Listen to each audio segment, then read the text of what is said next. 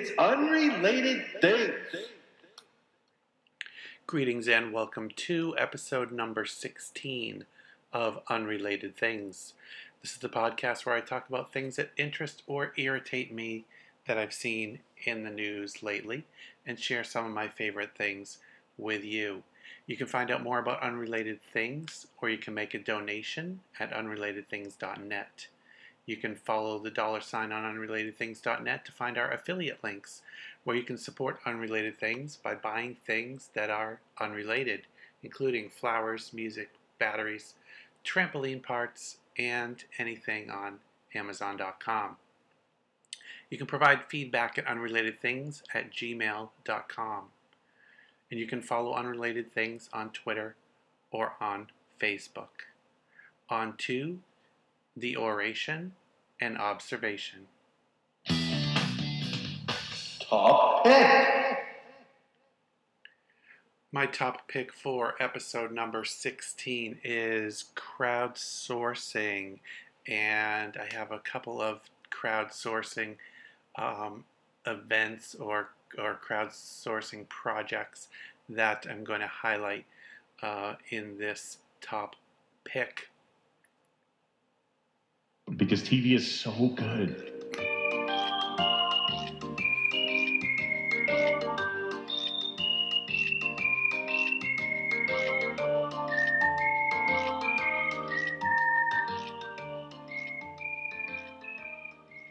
And if you know me and if you've listened to earlier episodes of Unrelated Things, you'll know that was the theme to Eureka. Unfortunately, this is not a Kickstarter or Indiegogo campaign for season six of Eureka, but I hope to see that before too long.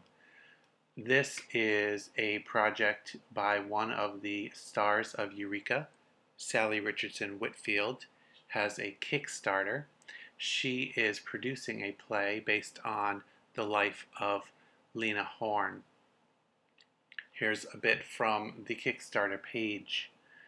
A Lady Must Live, a bioplay inside the imaginary mind of Lena Horne by Rikki Beadle Blair. Rikki Beadle Blair is the writer of the play, and the producers are Salli Richardson Whitfield and Craig Dorfman. Here's a little bit about the project. Backstage after the first preview of A Lady and Her Music, legendary movie star Lena Horne wrestles emotionally and physically with her ghosts, struggling to rework her show to recount her life story with more candor and complexity. Wrangling with her dead mother over the accuracy of her recollections, she calls upon, among others, her husband, her son, and her dearest friend, legendary gay black composer Billy Strayhorn, all of whom died tragically early, to help recreate and debate Lena's highly subjective memories. So go and check out A Lady Must Live Kickstart, Kickstarter campaign by Salli Richardson Whitfield, who played Allison on the television show Eureka, among many other roles. Currently is recurring. Um, what show is she recurring on? I don't have it here in front of me, um, but currently has been in a few uh, different recent shows, such as Castle and Showtime's House of Lies. Um, her the the show that she had a recurring role on was The Newsroom um, on HBO, and she is lined up to start another another new show soon I don't recall the name of that show as well. So she has been keeping busy since Eureka wrapped up, and hopefully, when Eureka restarts in my that's that's still in my dreams, but hopefully that will happen. Uh, she will be available to reprise her role there. So anyway, check out her project, A Lady Must Live, by Salli Richardson Whitfield on Kickstarter. Another project you should check out is a project by Scott Johnson and his sister Wendy Dunford, and they are bringing a new podcast into being. And they have launched their funding on Indiegogo. So check out Indiegogo for The Therapy Show with Scott and Wendy. Here's a bit from their Indiegogo page. For the last three years, Therapy Thursday with Wendy Dunford has been one of the most popular segments on the Morning Stream podcast. Now, with your help, we get to expand on what was started there with Wendy and Scott presenting season one of The Therapy Show. Season one will include 12 episodes that have the time to explore topics in greater depths than the weekly segments. Episodes will focus on topics including parenting, addiction, marriage and relationships depression and anxiety, understanding how the brain works, and more. Scott Johnson's projects are always entertaining to me, and I highly recommend you check out all of his podcasts and find out which ones are enjoyable to you. There's there's probably a dozen that he's very directly involved with, and then maybe a dozen more um, on Frog Pants that he is not a host of, but are hosted by other people but are part of the Frog Pants network. Um, so check those out. Check out the Indiegogo campaign for the therapy show with Scott Johnson and Wendy Dunford. And if that sounds like something you want to support, send a little money their way. All right, cool. And the third of the three crowdfunding projects I'm going to highlight in my top pick is Tabletop Season 3. If you listen to earlier episodes of Unrelated Things, you've heard me talk about Tabletop. It's one of my top podcasts, and maybe it's not a podcast; it's a web web video sh- program. Um, might be be a better description of it. Um, it's part of the Geek and Sundry channel on YouTube, which also lots of episodes of the Geek and Sundry shows are now being shown on Hulu as well, including Caper, which I talked about last episode. So, Tabletop Season 3 had an Indiegogo campaign. I believe it is still going on, but wrapping up very soon. And I don't know what the goal the goal to get to season three was $500,000 to produce 15 episodes featuring 15 different games. As of last check, the Indiegogo for Tabletop Season 3 has surpassed $1 million. This is a terrific show, very well produced, uh, enjoyable to watch people play board games. So I highly recommend you check that out. Um, it has funded. It is not in as great a need of additional funding as the other two projects that I discussed. But if you are a fan of tabletop and want to assist tabletop season 3 or want to get in on some of the perks that are remaining for the Indiegogo project, check out Tabletop 3 Indiegogo campaign with Wil Wheaton. One of the biggest Yeah. deals ever in the history of ever. A story from Huffington Post by Kevin Short. A new food item will soon be available at the end of your IKEA shopping gauntlet. Veggie meatballs. The Swedish furniture giant will roll out a vegetarian and a chicken version of its iconic meatballs in stores worldwide sometime next year, a company spokesperson confirmed to the Huffington Post. The vegetarian meatballs are part of IKEA's effort to reduce the environmental impact of its estimated 150 million meatballs sold per year. Quote, we are aware of the meat issue with greenhouse gases, Joanna Yarrow, head of sustainability for IKEA in the UK, said at an environmental conference in London, according to a report last week in the Telegraph. We are looking at all our food products from a sustainability perspective, but specifically meatballs.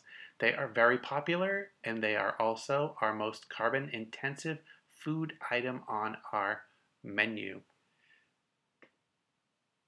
And I've been to IKEA a few times. I have not dined at IKEA, though the prices in their, their little cafe restaurant are uh, pretty compelling.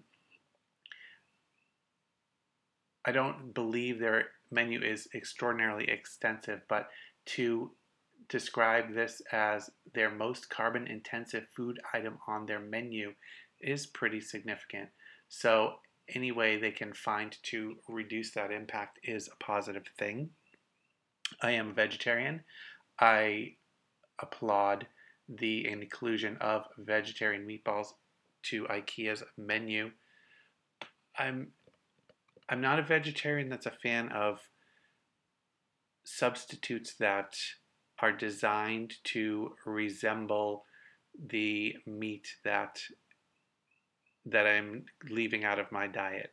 I'm not uh, excited about veggie sausage or veggie hot dogs or veggie burgers that are the style that is intended to resemble beef burgers as closely as possible. I do like veggie burgers, but I prefer the grain based um, veggie burgers or the ones that, that clearly are composed of a lot more vegetables and or rice. So uh, it'll be interesting. I will probably try these out at some point in the future. And when I do, I will let you know what I think. Oh, boy, howdy.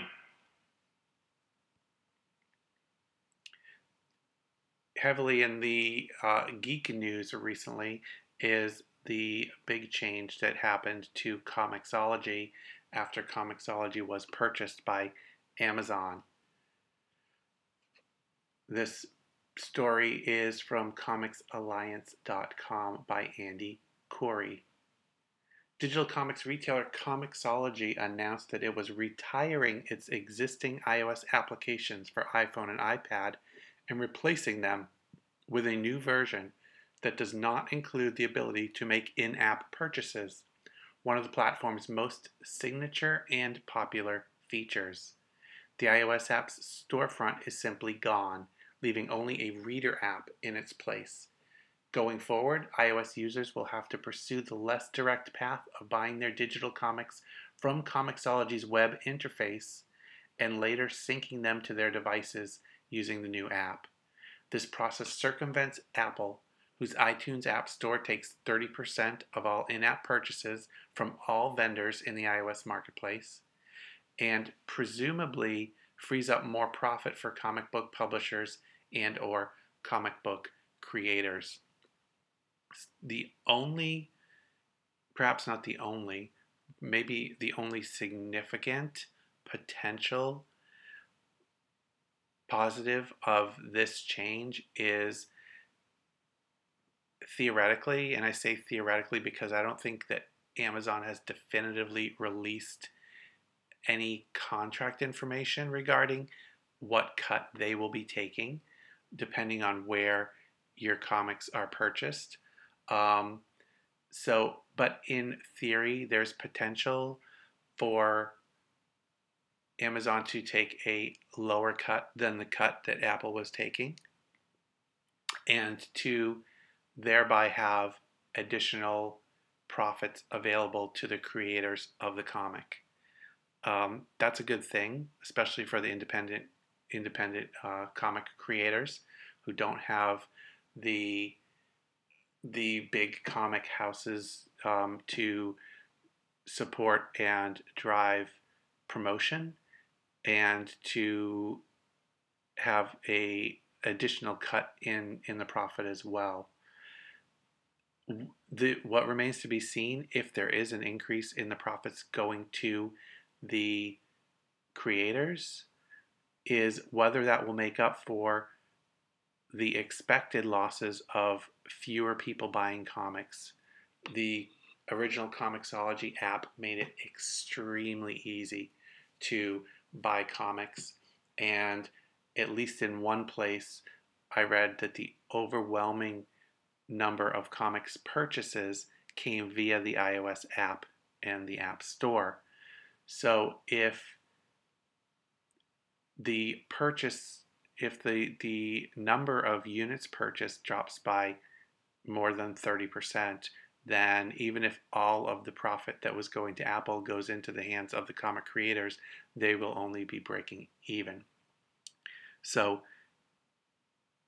again, it remains to be seen until somebody releases their sales numbers, and I don't expect Amazon to be releasing any of those kind of sales numbers. And presume Comixology will keep that very close to the vest as well, being a, a now a a fully owned subsidiary of Amazon.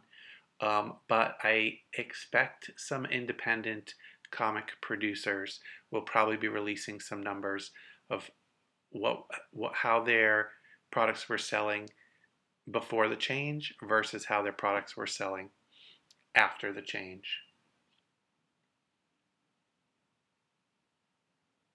Let's get deeper into the conversation.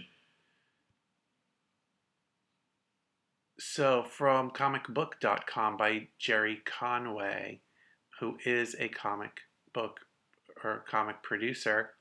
Um, and this is a bit from the beginning of the story, just laying out who Gerry is. Known forever to fandom as, quote, the man who killed Gwen Stacy, Conway is also the co creator of The Punisher, Firestorm, Power Girl, Man Thing, Werewolf by Night, The Jackal, Killer Croc, Tombstone, Tarantula, Count Vertigo, Vibe, Vixen, Commander Citizen Steel, and many other popular and not so popular characters for Marvel and DC Comics. So he had this to say as part of a longer story about the change. And so, as we could have predicted, Amazon wrecks Comixology. What has it been, less than a month since Jeff Bezos bought the most promising tool for renewing the mass distribution of comics in the digital era? I'll give the man this. He's moved faster to undermine an existing technology for the benefit of his own company than General Motors did when it sabotaged Los Angeles' public transit Red Line for the benefit of the bus fleet they wanted to sell the City of Angels. Job well done, Jeff. For those of you who don't know what I'm talking about, as of yesterday, Comixology removed the storefront from its digital reading app for comics on the iPad and iPhone. It didn't replace it with anything, just a link that takes you out of the app to the Comixology website. No big deal, right? Just one or two or three, as it turns out, additional step for the fan- fanatic comic book reader to access comics on his digital reader. Nothing to get upset about. Wrong. This is a very big deal because it strikes to the heart of what made Comixology's app a near perfect venue for discovering and falling in love with new comics, a venue creators and publishers have been searching for since the collapse of mainstream newsstand distribution in the late 1970s, early 1980s. It destroys the casual reader's easy access to an impulse purchase, and that's a terrible development for the future of comics. And the story goes on from there if you want a pretty well argued um, review of the change and from a very, very specific point of view. Uh, I definitely recommend you check out um, Gerry Conway, The Comixology Outrage from comicbook.com. That we have complete and utter freedom of speech uh, for the most part. From thenation.com by Karen Greenberg. It's mind boggling. Torture is still up for grabs in America. No one questions anymore whether the CIA waterboarded one individual 83 times or another 186 times. The basic facts are no longer in dispute, either by those who champion torture or those who, like myself, despise the very idea of it. No one questions whether some individuals died being tortured in American custody. They did. No one questions that it was a national policy devised by those at the very highest levels of government. It was. But many, it seems, still believe that the torture policy, politely renamed in its heyday, quote, the Enhanced Interrogation Program, was a good thing for the country. Now the nation awaits the newest chapter in the torture debate without having any idea whether it will close the book on American torture or open a path of pain and shame into the distant future. No one yet knows whether we will be allowed to awake, it, awake from the nightmarish and unacceptable world of illegality and obfuscation into which torture and the network of offshore prisons or black sites plunged us all. April 28 marked the 10th anniversary of the moment that the horrors of Abu Ghraib were made public in this country. On that day, a decade ago, the TV news magazine 60 Minutes, 60 Minutes 2, broadcast the first photographs from that American run prison in, quote, liberated Iraq. They showed U.S. military personnel humiliating, hurting, and abusing Iraqi prisoners in a myriad of perverse ways. While American servicemen and women smiled and gave thumbs up, naked men were threatened by dogs or were hooded, forced into sexual positions, placed standing with wires attached to their bodies, or left bleeding on prison floors. Thus began America's public odyssey with torture, a story in many chapters and still missing an ending. As the Abu Ghraib anniversary nears in the White House, the CIA, and various senators still battle over the release of a summary of a 6,300 page report by the Senate Intelligence Committee on Bush era torture policies. The story goes on from there. Fairly lengthy story, uh, not super long, um, but has a, a lot of insight into where we are and where we've been in our acceptance of our government's use of torture of our quote enemies. By saying stuff like this, you're setting yourself up. And another thing. From 9 to 5 Mac by Ben Lovejoy, Steve Jobs has been ranked number one in CNBC's first 25 rebels, icons, and leaders, described as, quote, a definitive list of people who have had the greatest influence, sparked the biggest changes, and created the most disruption in business over the past quarter century. Steve Jobs earned the top spot for both transforming the way we think about technology and redefining the style in which we live. More than any other member of our group of extraordinary entrepreneurs and executives, all outstanding leaders, his vision spurred changes far beyond his industry and put an indelible stamp on the wider culture. The list was created as part of CNBC's year long 25th anniversary celebrations.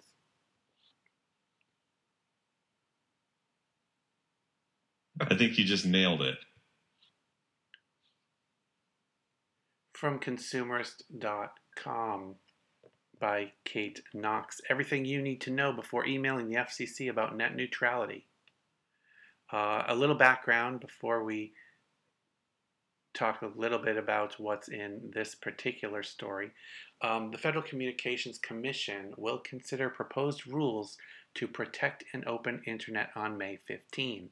The proposed rules will ask questions about how best to ensure the internet remains an open platform for innovation and expression. This is directly from the FCC's website. This is how they phrase their proposal.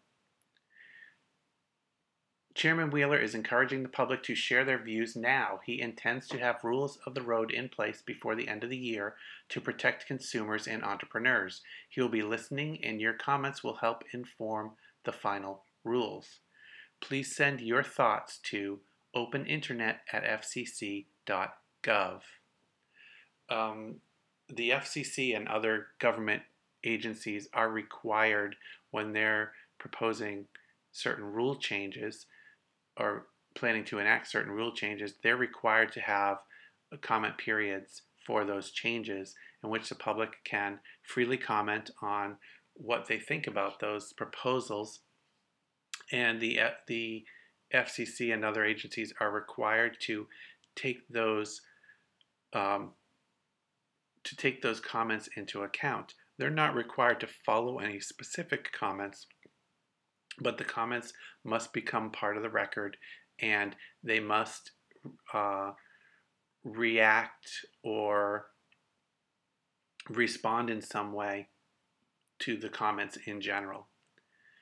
What's really unusual about this um, request for comments from the FCC is they have already posted and set up the email address for you to send your comments. Once again, that's openinternet at fcc.gov. So you're free to comment on the proposal. What they haven't yet done is publish the proposal.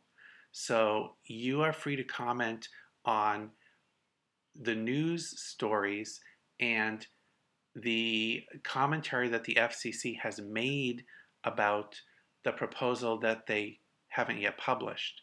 Um, I think that it's it's appropriate to comment early in this case. Um, I think you should go check out what the FCC and the FCC chairman, whose previous job was a lobbyist for the communications industry, much like many many people that get into government positions, they often have previous connections to the industries they become uh, the watchdog or the regulator of. So, Chairman Wheeler has made some comments about the upcoming proposal. There have been stories written about the upcoming proposal. There is a great deal of concern that the upcoming proposal will um, strike down what has been known up to this point as net neutrality, which were previous rules that the court found invalid that said the internet service providers had to treat all traffic on their sites relatively equally. They couldn't they couldn't favor certain traffic based on being paid to do so. The court struck that down pretty narrowly because the FCC hadn't defined internet service providers as essentially as utilities, um, which then would allow them to to put the type of regulation that net neutrality called for into place. So that threw the net neutrality rules kind of out the window. The FCC could have come back and said, we will move towards classifying the ISPs similarly to utilities, so we can reinstate the neutrality net neutrality rules, but that's not the direction they seem to have gone in. They seem to have left a big loophole, and it's all seemed to because the proposal hasn't been published yet. Um, they seem to have left a big loophole in which the ISPs can charge companies to get faster or higher bandwidth and make certain portions of the traffic on their networks be delivered quicker, better, faster, higher bit bit rate to the end user. which could end up in a situation where the big corporations with lots of money can afford to deliver their traffic faster to the end user and the average company the startup the independent company can't afford to and we end up with a fast lane and a slow lane which will def- definitely then favor the information that's flowing over the fast lane because it's been paid for. So, uh, feel free to comment now. In addition, when the rules actually get published, which should be the middle of the month of May, you will have opportunities after that to make additional comments. So, if you want more information about what it means to comment and what happens to your comment after you make your comment. Um, this story on Consumerist is pretty thorough about the process. It again is uh, by Kate Cox, COX. It's called Everything You Need to Know Before Emailing the FCC About Net Neutrality, and it's from consumerist.com. So, just a couple highlights. Um, they discuss how public comments fit into the FCC's rulemaking process. So, the basic outline is the FCC identifies a need for a new rule and drafts one. The Commission publishes a notice of proposed rulemaking. The public gets 30 days or more to make comments in response to the proposed rule. After the public comment period, the FCC takes all information into account and either enacts the rule, alters the rule, or scraps the whole thing. The good news about commenting early is the FCC has time to amend the proposal before it publishes a proposal, which hopefully there'll be a strong outcry against the the uh, potential change that's coming up, and they will make that edit before make some of those edits before that is published. The story also talks about where do email emailed comments go and how public is the public record is personal information included and essentially um, as far as that piece goes the fcc published comments and filings online under the name of the person or organization who submitted it. So there's an official comment form. It requires a name and it requires an address which is published along with the commenter's name. Um, and it goes on. Of course, the FCC can't publish information it doesn't have. If an email comes from Optimus Prime, then that's a name they'll have to run it under. But that also means they don't necessarily have to take that comment seriously either. When the proposed rule becomes public on May 15, supporters and detractors alike will finally have specific text to argue for or against. That means everyone may have a whole lot more to say as a representative from the FCC told Consumerist, quote, there is no need to comment twice, but once the NPRM is out, there may be specific proposals that people would want to comment on, and they are free to do so. So, commenting early does not uh, remove your ability to make additional comments after you actually see the text of what you're commenting on. And that's just yeah. the way it is.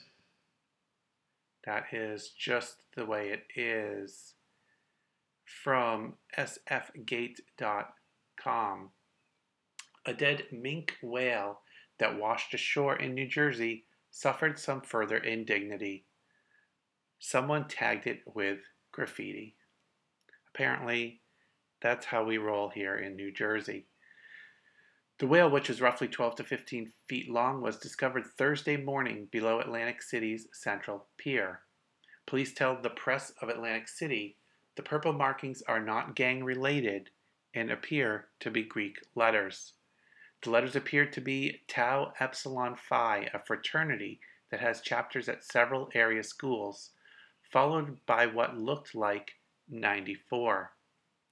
Spokesman Jesse Cohen says while it has not been confirmed that Tau Epsilon Phi members were involved, the fraternity considers it a reprehensible act contrary to its teachings and is cooperating with authorities. Are you kidding me? From boingboing.net by Cory Doctorow.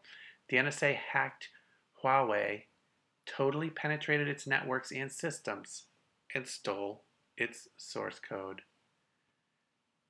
A leak from part of the documentations that were released by Snowden details an NSA operation called Shot Giant, through which the US spies infiltrated Chinese electronics giant Huawei Ironically, because Huawei is a company often accused of being a front for the Chinese People's Liberation, Liberation Army and an arm of the Chinese intelligence apparatus. The NSA completely took over Huawei's internal network, gaining access to the company's phone and computer networks and setting itself up to conduct cyber war attacks on Huawei's system. The program apparently reached no conclusion about whether Huawei was involved in espionage. However, the NSA did identify many espionage opportunities in compromising Huawei, including surveillance of an undersea fiber optic cable that Huawei is involved with.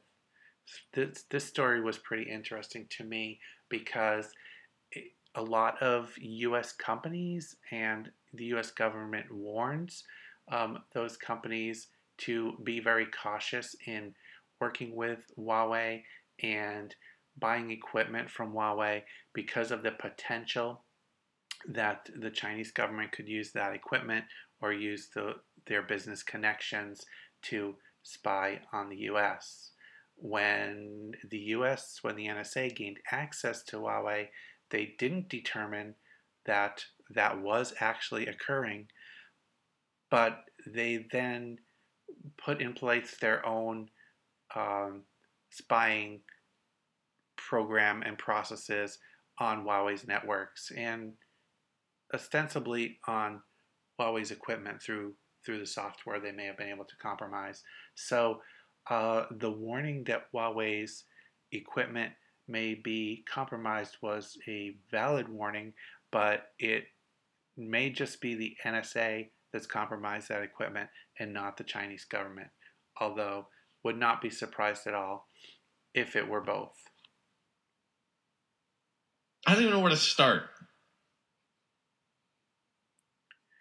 From cultofmac.com by Mike Elgan.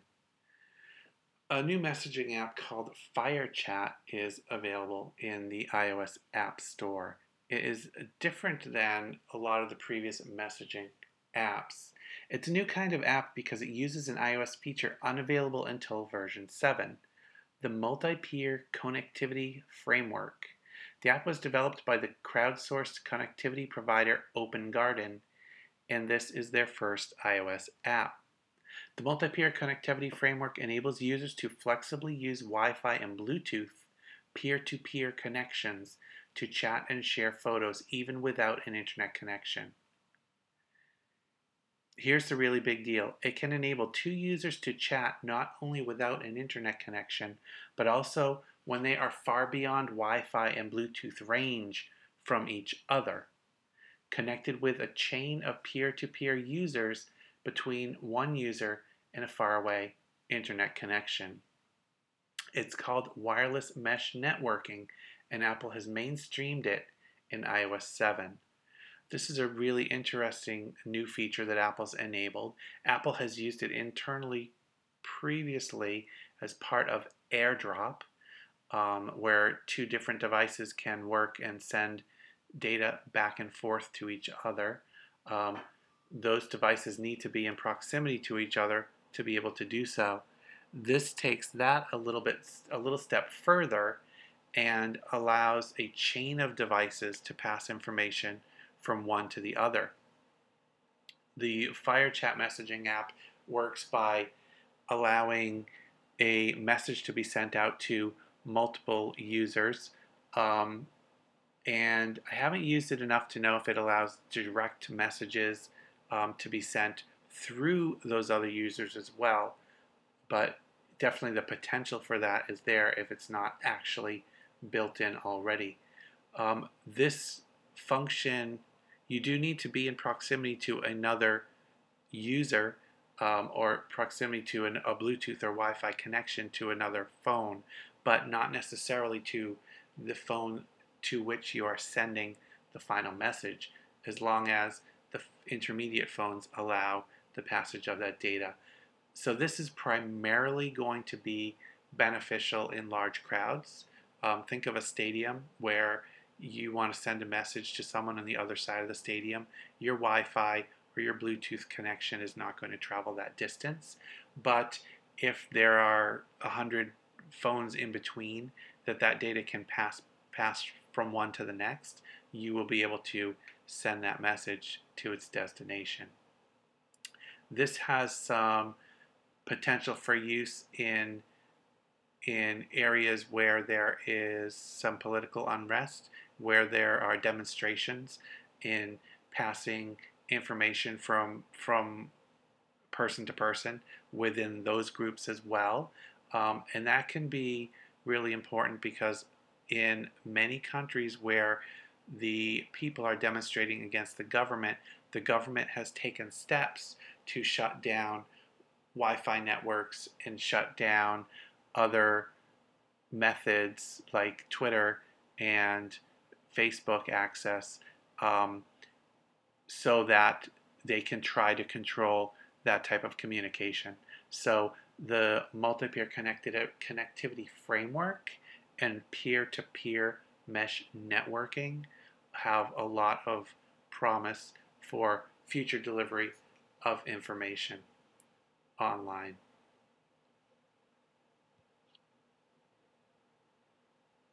I'm going to move on now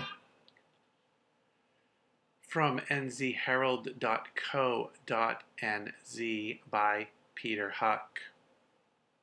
Seismologists will be asking many questions about the magnitude 4.4 earthquake that struck Los Angeles this week, which is not this week anymore. Let's see if this story is dated. This story is from March 22nd. A sharp jolt that reverberated across densely populated Southern California. The quake, which hit at 6:25 a.m. occurred beneath the Santa Monica Mountains on a little-known fault where faint tremors are the norm and which last slipped 80 years ago. Quote, "You really are surprised to find an earthquake on a fault you didn't know about." Thomas Heaton, director of Caltech's Earthquake Engineering Research, Research Laboratory, told the Los Angeles Times. It was a wake-up call on how little seismologists know about the labyrinth of mapped and hidden faults and what the USGS told locals was, quote, earthquake country.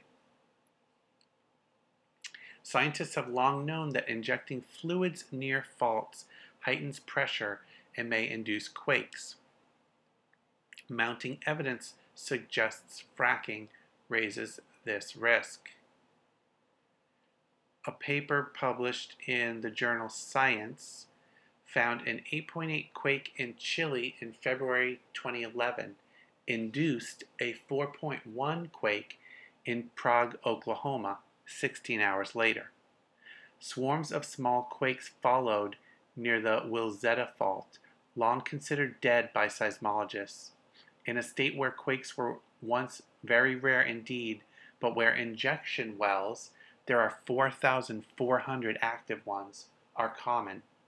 In November 2011, Prague was hit by a 5.7 quake that wrecked 12 homes, injured two people, fissured a U.S. highway, and was felt in 17 states, including Wisconsin, 1,285 kilometers away. The journal Geology says Oklahoma's quake swarms are probably caused by injection wells.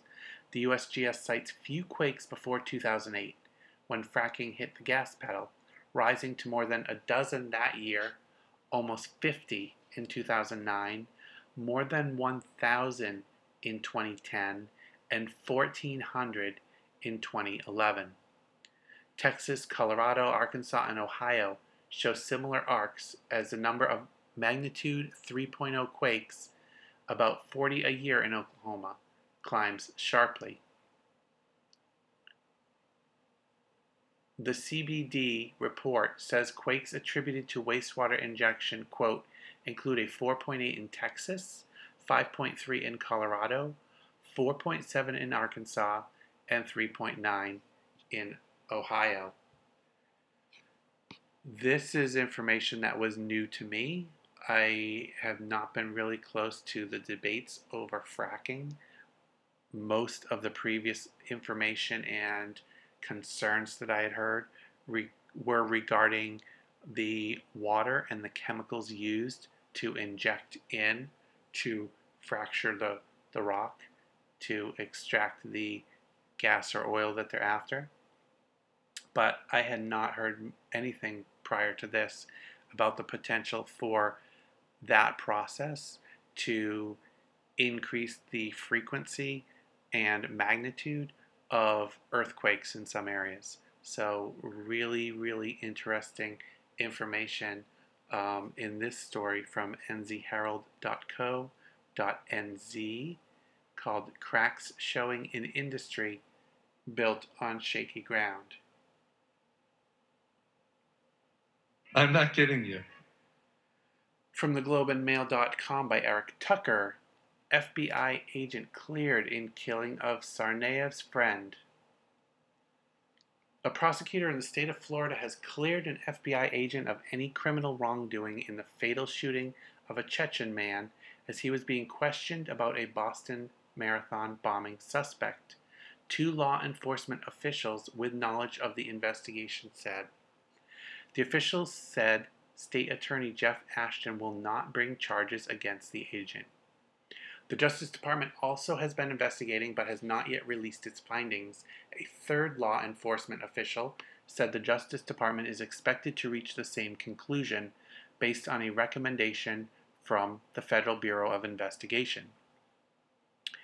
Ibrahim Todashev, a 27 year old mixed martial arts fighter, was killed in Orlando in May while FBI agents and Massachusetts state troopers questioned him about his friendship with suspected Boston Marathon bomber Tamerlan Tsarnaev.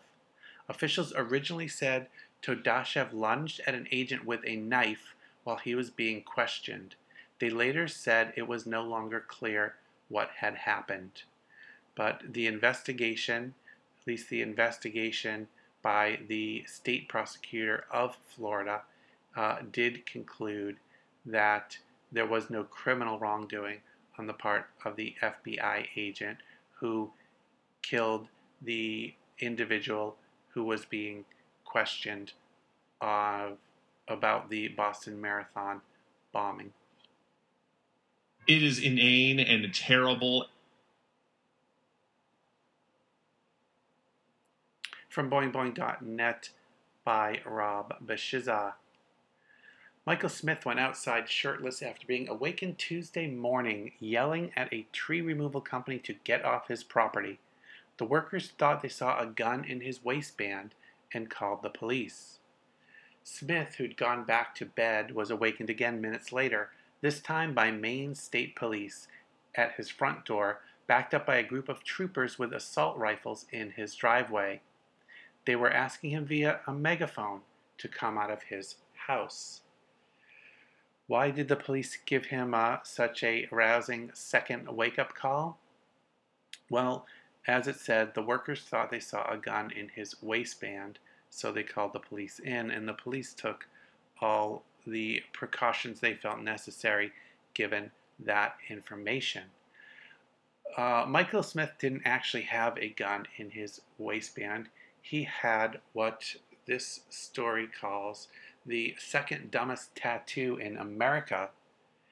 Tattooed on his lower torso is the silhouette of a gun, which appears when he is wearing his pants, which thankfully he was at the time, which appears to be a gun sticking out of the waistband of his pants. So, uh, kudos to you and your brilliant tattoo.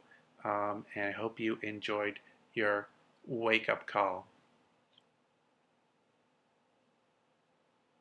It's just bad.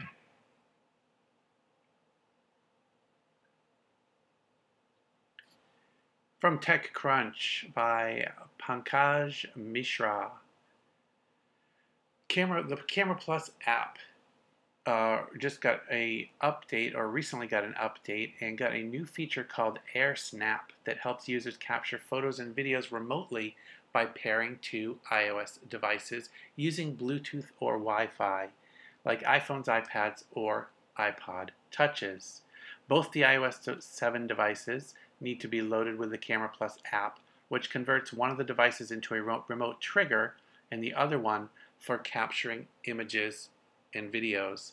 So, another use of the technology, similar to the technology previously discussed, which allowed for the sending of messages bet- directly between devices without an internet connection uh, in between.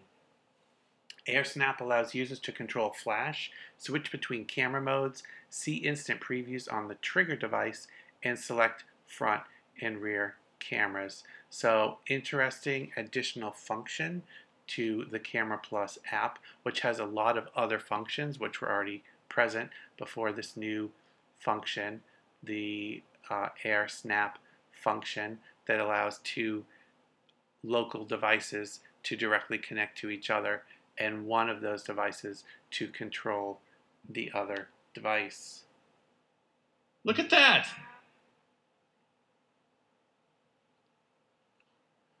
From uproxx.com by Jeff Sorensen. A 16 year old boy bypassed security in the middle of the night and climbed a ladder to the spire of One World Trade Center, the nation's tallest building, where he apparently took pictures.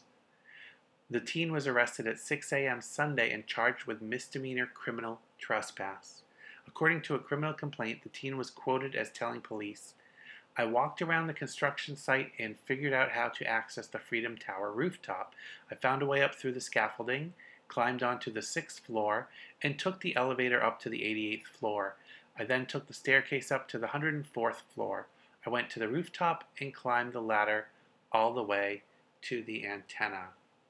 So, pretty dramatic incursion into One World Trade Center, um, which is not open yet to the public. And this 16 year old boy was able to essentially walk up to the top in the middle of the night and uh, sightsee and take some pictures from the top of the building. But that's not all. From laughingsquid.com by Roland Bishop. Three men now identified as James Brady, Andrew Rossig, and Mark Markovich, climbed to the top of One World Trade Center and performed a base jump from it at 3 a.m. There is a video of this recorded by Brady's helmet camera, and during it, he watches as one of his fellow jumpers takes the leap, and then he jumps himself before quickly opening his parachute to land safely on the street below. The group, including lookout Kyle Hartwell, surrendered to authorities on March 24, 2014. So, if it's not bad enough that a 16 year old can essentially walk up to the top of one World Trade Center in the middle of the night, three men can do the same and leap off of the top. I believe they need some stronger security. And now you're supposed to just go ahead and move on. Okay, then let's go ahead and move on. There's a interesting pair of maps on laughingsquid.com published by Justin Page on March 20th and the title is States Classified by Their Best and Worst Attributes. Um, so this was found uh, or it was originally published on Reddit by Redditor Big African Hat. Um, and Redditor Big African Hat has created two maps of the United States that classifies each individual state by its best and worst attributes. The information was mostly taken from State Master. For states that didn't have anything applicable on State Master, I googled phrases such as X state ranked best or X state rated number one and used recent news articles. All stats are per capita where applicable. Let's see if I can read some of this small text. So, as far as the best attributes goes, um, the state of California has the highest gross state product per capita. Montana has the lowest HIV/AIDS rate. Florida has the highest percentage of high school students who pass AP exams. Vermont, my former home state, has the lowest CO2 emissions. And my new home state has the highest median family income, and that would be New Jersey. So, to check out how your state fared, uh, check out that map. And on the other side, the worst attribute per state, or the, yeah, that is how it's phrased, the worst attribute per state, per capita. Uh, New Jersey has the highest property taxes, which goes along with that highest median income. So those align pretty well. Florida has the worst pedestrian safety, and California is deemed the worst state for business. I wonder what study that came from. Montana has the highest motor vehicle death rate, and Texas has the lowest high school graduation rate. My former state of Vermont has the most Iraq War casualties per capita, and poor Maine is tagged with the worst standard of living, and its neighboring state of New Hampshire has the highest murder rate of seniors 65 and over. Again, check out that map to see where your state landed and which worst attribute was applied by this particular individual.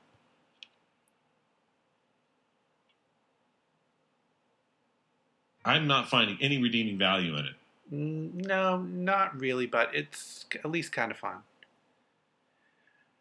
From money.cnn.com, Sony orders its first original TV series for PlayStation.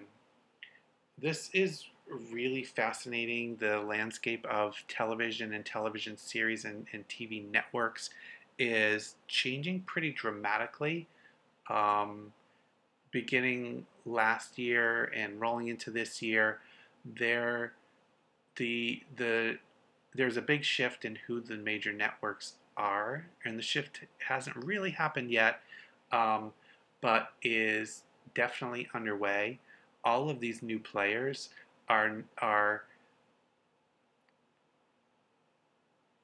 are funding programming um, that will be unique to their their particular uh, distribution method and model.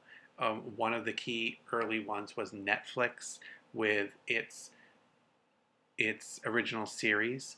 Amazon has a lot of original series now. Hulu has original series, and it's branching out. Yahoo has announced it will have original series, and now Xbox and PlayStation are getting in on the game as well. So in in three or four years from now, the television network picture will be dramatically different than what it is today. So this is from money.cnn.com. Joining streaming television services like Netflix and Amazon, Sony's PlayStation Network has commissioned its first original TV series. Sony has ordered 10 one hour episodes of Powers, a drama based on the comic book series of the same name. It will be produced by one of Sony PlayStation's corporate sisters, the Sony Pictures Television Studio. So, Sony's corporate sister is a major television uh, network that has its products in or its products distributed in a lot of different places. Sony SNE first signaled the last first signaled last summer that it would pursue original TV programming for the PlayStation Network. The strategy mirrors that of its biggest video game console rival, Microsoft, which started, started to experiment with TV style programming for Xbox Live subscribers years ago and has increased its investment in the space lately. One of the shows that Microsoft is developing is based on the Xbox game franchise Halo. So another entity gets into the original programming uh, pool and is uh, testing out the waters. I find I find the shift. I, I see some some strong positives with the shift, and I see some other challenges with the shift. The classic cable um, cable network process that we have now with Cablevision or Comcast or Time Warner, soon to become Comcast, Time Warner, NBC. I don't know who else they've bought recently. Um, previously could aggregate most of the major television networks, or if you wanted to spend hundreds of dollars a month, perhaps all of the major television networks, and you could essentially get all of the programming in one place. So, on the challenging side, having programming available exclusively on Netflix, exclusively on Hulu, exclusively on Amazon, um, potentially exclusively on Apple. I'm not sure if they've got into the exclusive game yet, but I can see the potential for them to do so. Um, it fractures the places where you need to go to see what you might want to see. So it, it ex- may exclude you from being able to see some of the things you might want to see as well. So it, the process is going to make it harder to be able to get everything that you might want to see. Um, that's not a complete change. It already there already are limits on that capability for many many people who don't or can't or don't want to spend a hundred plus dollars a month to get all the cable channels that might have programming that they like. Um, and on the other side of things, the exclusive content is what's going to be able to drive the winners and losers. Um, if there's a show that you know you want to see and it's only on Netflix, then you're going to have to sign up for Netflix. Um, I do like the a la carte model as long as the costs per network are reasonable. I think at this point, where there's three or four significant networks like Netflix and Amazon and Hulu, costs being in the neighborhood of eight, nine, or ten dollars a month seems pretty reasonable. I could sign up for three of those and have a, a thirty dollar a month bill as opposed to for some basic cable or basic like dish network um, channels costing in the neighborhood of $60 a month. So that's a positive. Um, I, I definitely see it as a generally a good trend, but if I see a program that I, I am really interested in, and also the, the flip side is aside from the original programming, the exclusive deals that happen. Um, shows like Down, Downton Abbey uh, being available only or primarily through Amazon.com. Um, Orphan Black as well is on Amazon.com. A fantastic British show called Misfits is only available, and I say only, it, it's only available by subscription on Hulu. Um, it is also available on the iTunes store where you can purchase by episode. So there is some flexibility because of the different models, and Apple's model is is different than the subscription models that are common in the other services. But then you're paying per episode for for Apple as opposed to uh, one one price gets you all you can eat um, through the other the other services. So it's still possible to save a good deal of money depending on your viewing habits by cutting cutting that cord on, and ditching that um, cable provider and going a la carte with other services, you can get a lot of entertainment. There's additionally YouTube and other places or direct to independent producers um, where you can get lots of content as well. So, just a really fascinating time to see the shift in the TV network and t- television programming situation. One other positive is programming that the big networks can either no longer afford or choose to, for financial reasons, not pursue, may get a second life and do have a, an opportunity to get picked up by one of the new networks for additional seasons and additional episodes. This happened to Arrested Development. I believe there are a couple other programs that I can't think of at this point that have followed that path. And of course, I am hopeful that someone realizes what a great show Eureka is and picks up Eureka for season six. It can be Netflix, it can be Amazon, it can be Apple. I'm, I'm not picky. Just make some more episodes, please.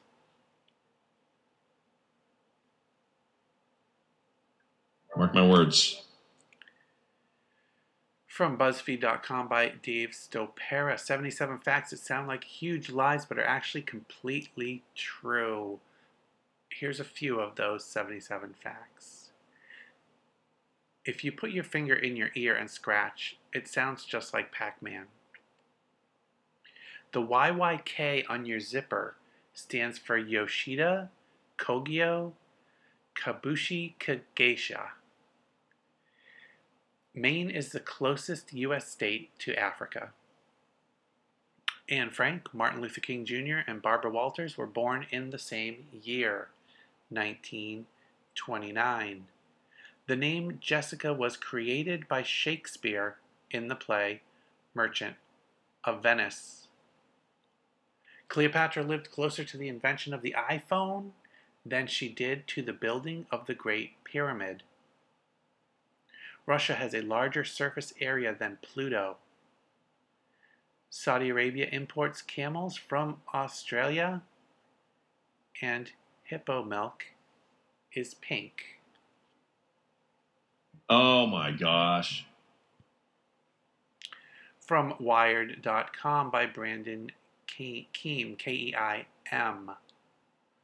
Voracious worm evolves to eat biotech corn engineered to kill it.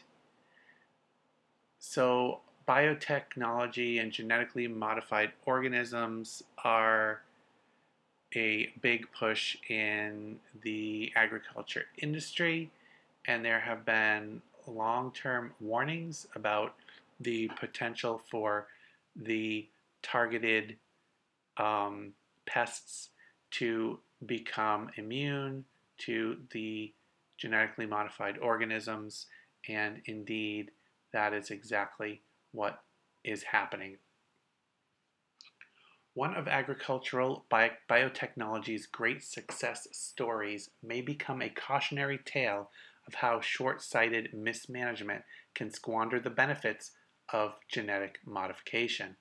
After years of predicting it would happen, and after years of having their suggestions largely ignored by companies, farmers, and regulators, scientists have documented the rapid evolution of corn rootworms that are resistant to Bt corn. Until Bt corn was genetically altered to be poisonous to the pests, rootworms used to cause billions of dollars in damage to U.S. crops. Named for the pesticidal toxin producing Bacillus thuringiensis gene it contains, Bt corn now accounts for three quarters of the U.S. corn crop. The vulnerability of this corn could be disastrous for farmers and the environment. Quote, unless management practices change, it's only going to get worse, said Aaron Gassmann, an Iowa State University entomologist and co author of a March 17 Proceedings of the National Academy of Sciences study describing rootworm resistance quote, there needs to be a fundamental change in how the technology is used. First planted in 1996, BT corn quickly became hugely popular among U.S. farmers. Within a few years, populations of rootworms and corn borers, another common corn pest, had plummeted across the Midwest. Yields rose, and farmers reduced their use of conventional insecticides that cause more ecological damage than the BT toxin. There's a lesson to be learned for future crop traits, Shields said. Rootworm resistance was expected from the outset, but the BT seed industry, seeking to maximize short term profits, ignored outside scientists. The next pest fighting trait, quote, will fall under the same pressure, said Shields, and the insect will win. Always bet on the insect if there is not a smart deployment of the trait. That may just be the best advice in any situation where insects are involved. Always bet on the insect. Oh no! From Neatorama.com. Story titled, You'd Never Guess What This 16 Year Old Teenager Couldn't Buy at the Supermarket. Yvette Whelan was frustrated that her stepson Liam and his brother kept on losing her teaspoons, so she sent him to a local market to buy a pack of teaspoons. But staff at Tesco in Haslingden refused to sell the pack of teaspoons to Liam because he was under the age of 18. Quote, Knives, forks, I can understand, but teaspoons? No, Yvette said to the BBC. There's just no common sense. And on that note, uh, butter knives or forks, I think, uh, also are ridiculous to have any kind of similar restrictions. Liam had to go home empty handed and was, quote, really embarrassed by the incident, she added. Tesco later apologized for the incident, saying, quote, We do include a till prompt for proof of age on our self service tills for some items. We ask our colleagues to use their judgment as to whether this should be applied. In this instance, this was not followed, and we apologize to our customer for any inconvenience caused. So, strange story out of the UK. There is an understandable reason in theory why teaspoons may be restricted for purchase um, because metal teaspoons are often used by drug users to to liquefy their drugs. Um, so, a theory of why teaspoons may be restricted for purchase is somewhat understandable, but seriously, you you can't control the sale of a teaspoon in order to potentially reduce a, a, a, theoretical or best guess or unknown potential misuse of the product. Are you going to not sell someone a hammer because they might use it to break a window instead of fix something?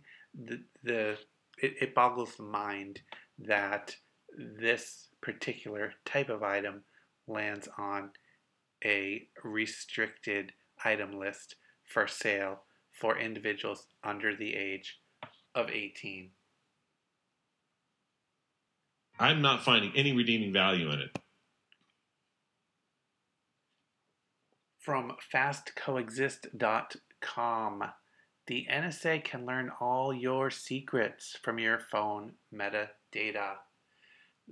Uh, there is argument that phone metadata is relatively harmless, so when the NSA scoops it all up and saves it forever and then goes back and looks at it later, it's okay because they can't tell a lot of really specific information about you because it's not your conversation, it's not the text of what you said, it is simply the metadata of who you called and when you called them.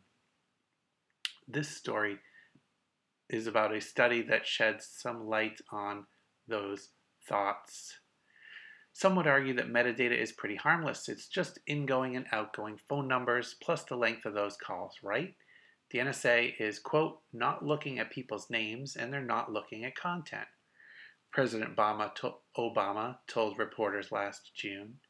According to the official narrative, monitoring metadata is no big deal, but two Stanford University researchers wanted to see how sensitive metadata actually was. So they enlisted hundreds of volunteers to install an app called Metaphone on their Androids to pick up that metadata over several months. What they found shocked them. Quote, the degree of sensitivity among contacts took us aback, co authors Jonathan Mayer and Patrick Mutchler wrote on Web Policy, Mayer's blog.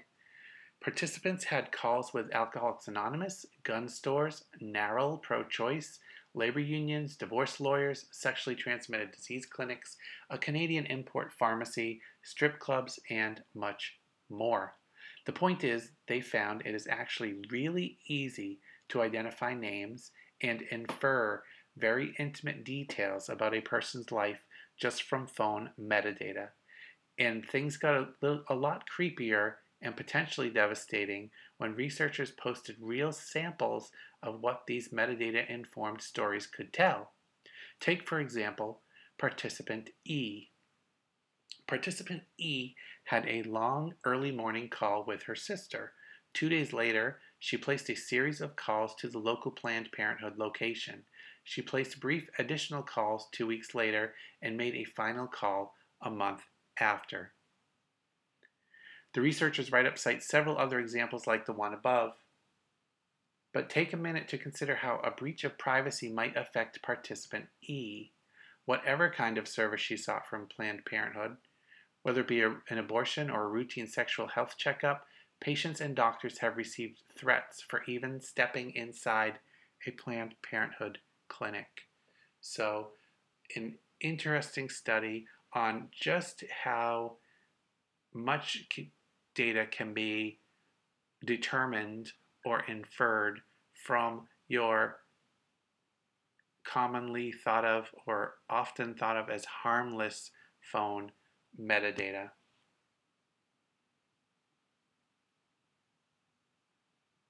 Sometimes stuff happens.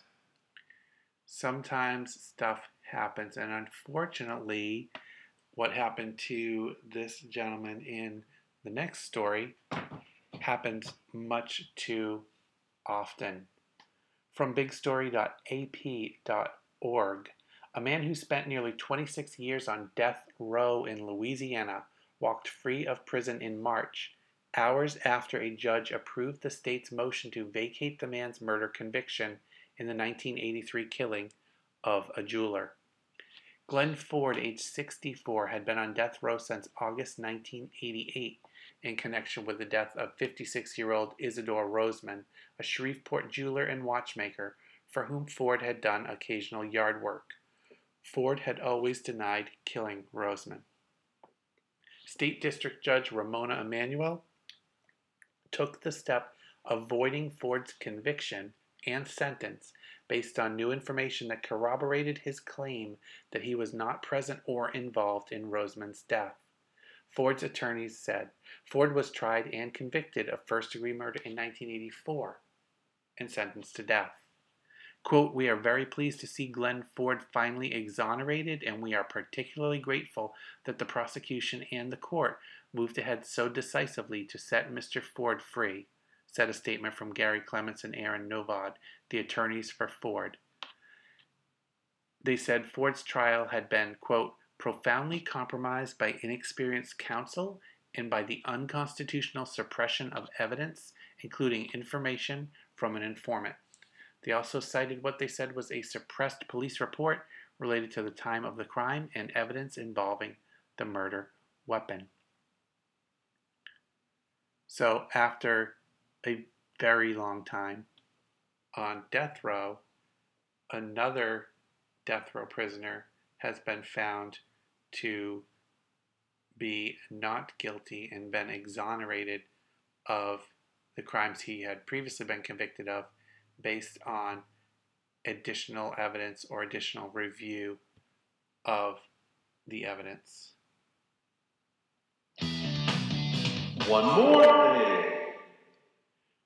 From gigaom.com by Signe Brewster.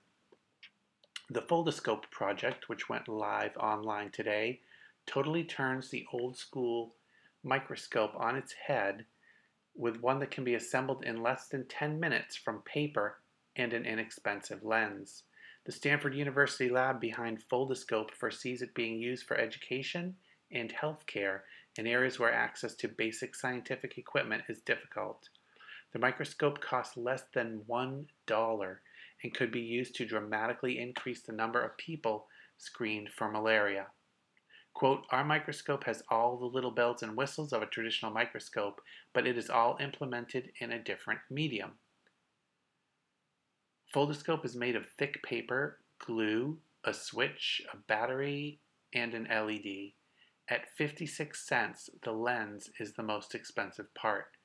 The microscope is designed to be cheap enough that it is disposable after one use, potentially lowering the risk for spreading disease. So, an amazing new design for a vital piece of equipment that can help um, screen for malaria or other diseases or other bacteria, etc., that might be present and can just extend the availability of microscope technology in places where it never was available before. So, amazing new design for a simple microscope to impact areas that financially or for other reasons haven't had that technology in the past. If you want a sign that humanity's still got it going on, Maybe that was one, but this one probably is not. From Kotaku.com by Brian Ashcraft. Public toilet in Japan accidentally exposes your most private moments. A quote, transparency toilet was recently rolled out in the Japanese city of Oita. When in use, the transparent window goes opaque. However, according to reports, the toilet can inadvertently expose those inside for all to see. As soon as someone steps inside the public toilet, a sensor causes the window to go opaque, creating privacy. In Japan, this style of restroom has been dubbed smoke toilet. According to Oita Press, the opaque window can ac- accidentally go back to being transparent. The reason for this is an unforeseen issue with the sensor. If there is no movement in the toilet for 35 seconds, then the sensor thinks the toilet is empty and the window privacy shade disappears. It is possible to tweak the sensor, but the organization is keeping it at 35 seconds. The concern is that someone might fall inside the toilet and need help. And on a comment on a website in Japan, one writer writes, quote, Isn't this stupid? Changing 35 seconds to 50 seconds or a minute, isn't that huge a difference? Another option could be to change the way that the system works so that the when the door is locked, the window goes opaque. This won't resolve the safety issue of someone who might, um, you know, suffer some some to- sort of health attack when they're inside. So the timer as a fail-safe mechanism may be the best method to adjust for that eventuality, but the length of time certainly could be changed to make sure that when you believe you're privately using the restroom that that does remain private Our children will never know what that's like. hopefully they won't experience what that is like from macrumors.com some speculation on the upcoming iOS 8 and what it will include. Apple is preparing to significantly improve its Maps application in iOS 8, claims a report in 9 to 5 Mac. Apple will slow its work on UI changes and focus instead on improving the underlying infrastructure that powers the application. These data level changes will make Maps more informative and reliable for iOS users. The new application will also be injected with new points of interest and new labels to make places such as airports, parks, train stations, bus stops, highways, and freeways easier to find. The sources added. Sources also say that the mapping application's cartography design has been tweaked to be slightly cleaner and to make streets more visible. Public transit is another major area that Apple will bring to the iOS 8 version of Maps. Tapping into the engineering talent the company has acquired from mapping companies such as Hopstop and Embark. The new Maps app likely will allow users to find train, subway, and bus information in major US and international cities. These public transit options will be embedded in the maps themselves and in the directions panel, where they will show up in a new tab next to driving and walking. So, some upcoming positive updates and changes to the mapping feature, mapping function in iOS 8, um, which will be great. When Maps rolled out, it had a lot of opportunities and challenges, um, and too often misdirected people. I've occasionally found that to be the case, though I find the mapping data to be pretty reliable, not running into those challenges very often, but occasionally we'll run into those challenges. Um, probably a bit more than I run into them with Google Maps, but I have run into some of those types of challenges with the Google Google Maps data as well.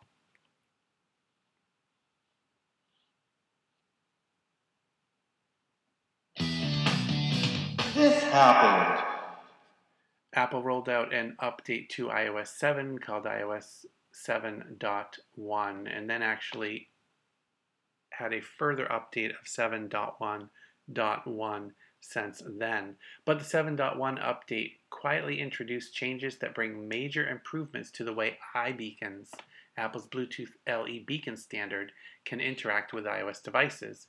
The changes were first spotted in a report from beekn.net, B E E K N net. And this author, who was Jordan Kahn from 9 to 5 Mac, spoke with Third Shelf, which recently demonstrated its white label solution for building mobile apps that interact with iBeacons in retail environments.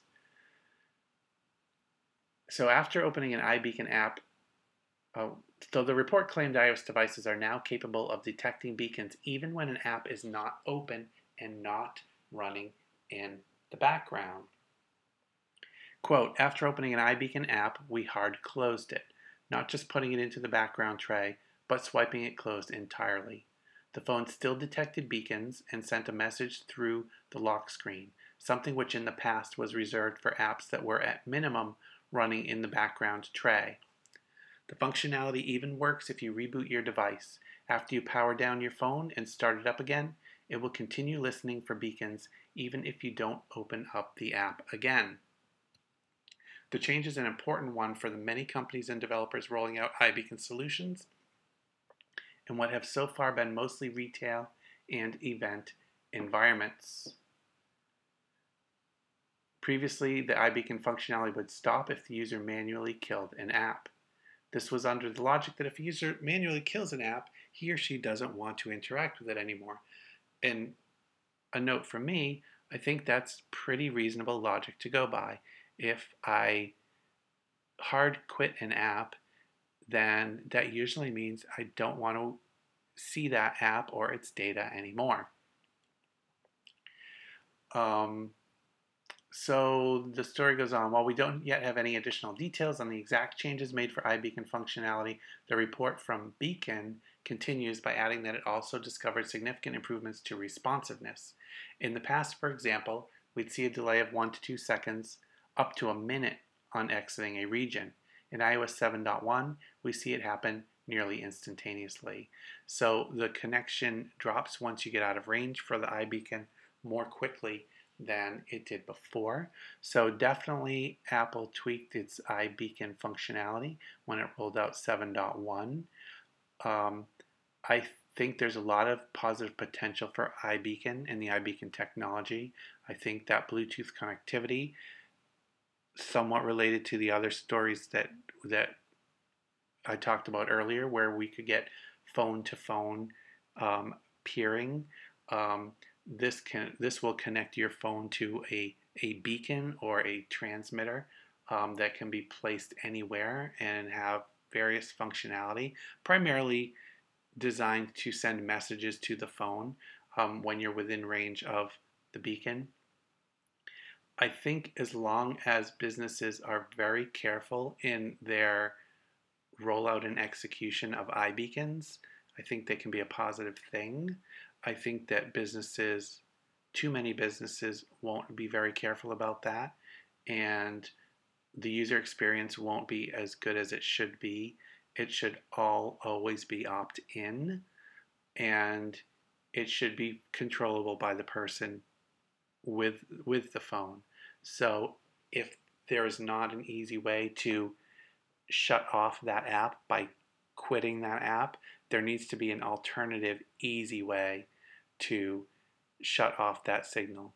If I if I determine I don't want iBeacon and those messages to come to me for a limited time, then I should be able to just switch those off. Um, if the only option to switch those off is to delete the app entirely, then that is probably what people will do if they don't have a good experience. So it remains to be seen what the functionality of iBeacons becomes over time.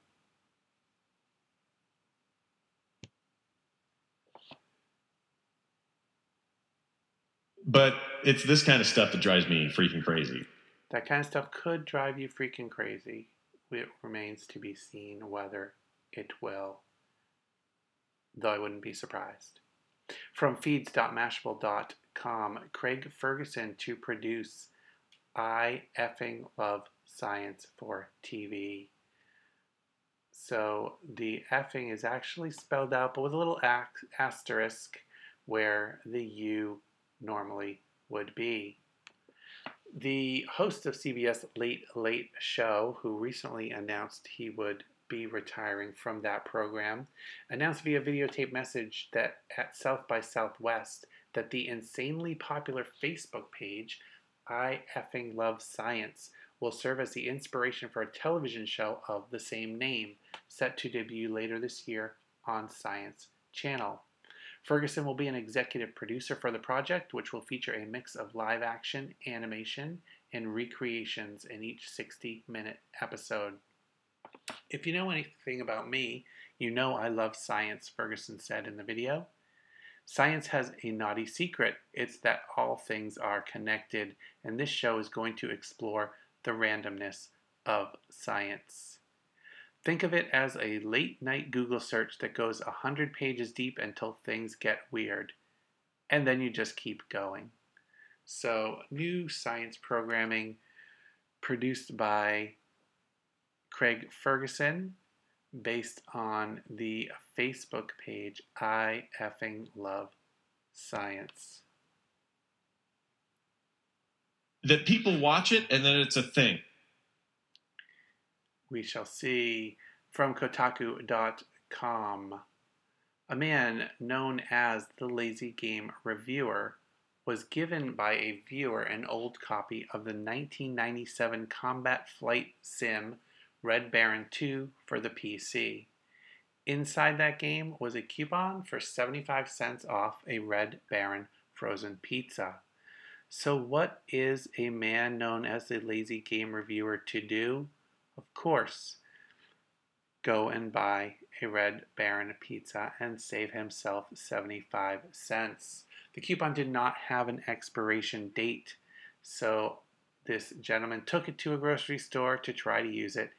Lo and behold, it actually worked. It's a sign of the end times. From Salon.com.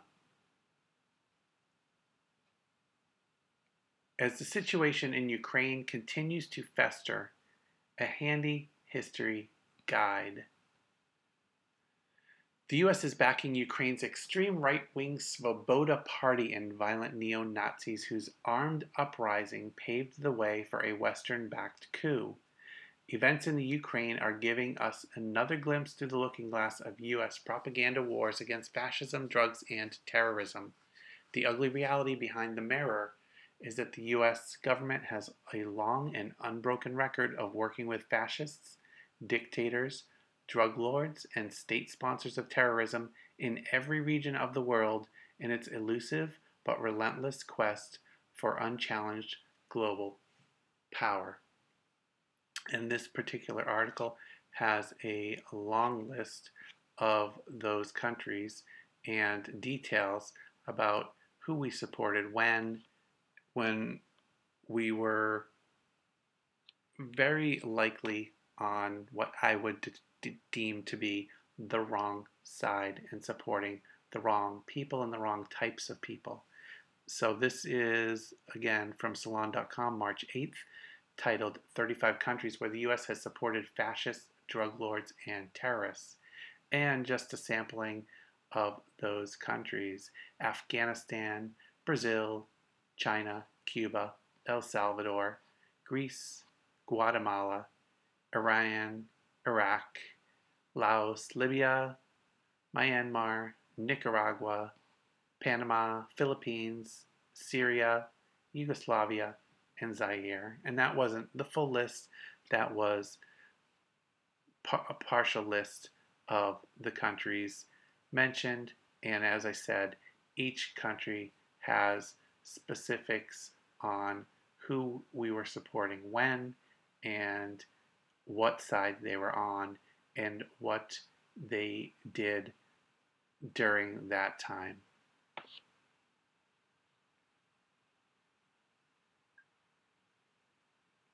We live in a very different time now.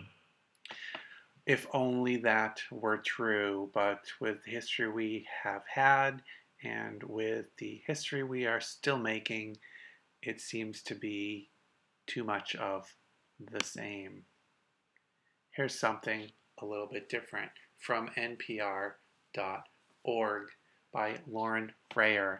Spain's Robin Hood mayor fights for, quote, communist utopia.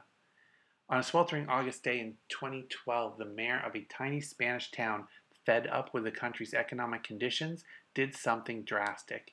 He was, it was the height of the economic crisis, and most Spanish politicians were away on summer vacation. With dozens of supporters, Mayor Juan Manuel Sanchez Gordillo of Marinaleda marched into the local supermarket in a neighboring town. Aren't you all hungry? Let's go shopping, he yelled as they piled food into metal carts. They walked out without paying, distributing everything to the poor. Marinaleda, with a population of 2,700, sits in the southern Spanish region of Andalusia, where unemployment tops 35%. Several more times that summer, Sanchez Gordillo led, led mass burglaries of area supermarkets, becoming a household name across Spain, the Robin Hood of Andalusia. Quote, My philosophy is that power, even the tiny little bit my town hall has, should give voice to those who don't have one, Sanchez Gordillo says. It should transform reality to be more fair, more humane, more equitable, and spread peace.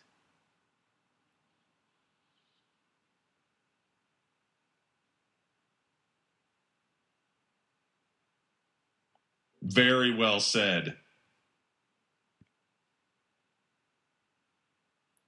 From consumerist.com by Mary Beth Quirk.